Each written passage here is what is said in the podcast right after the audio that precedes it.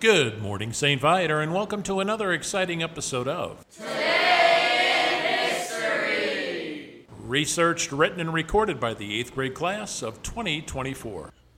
Good morning, St. Viator, and welcome to another fact filled episode of Today in History with your hosts, Peyton. and Santi.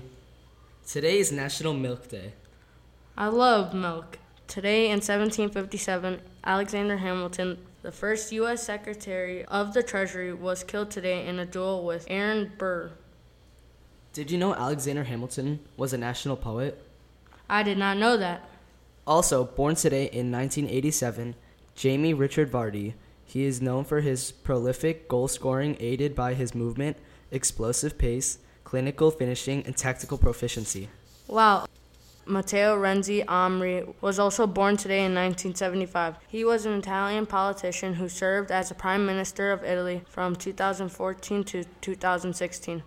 In 1967, San Diego was granted an NBA franchise to be called the Rockets. This franchise moved to Houston for the 1971 1972 season. Ariel Sharon, who served as 11th Prime Minister of Israel, died today in 2014. Today in 1984, Denver defeated San Antonio 163 to 155 in the second highest scoring non-overtime game in NBA history. Today in 1964, the first government report by U.S. Surgeon General Luther Terry warned that smoking may be hazardous.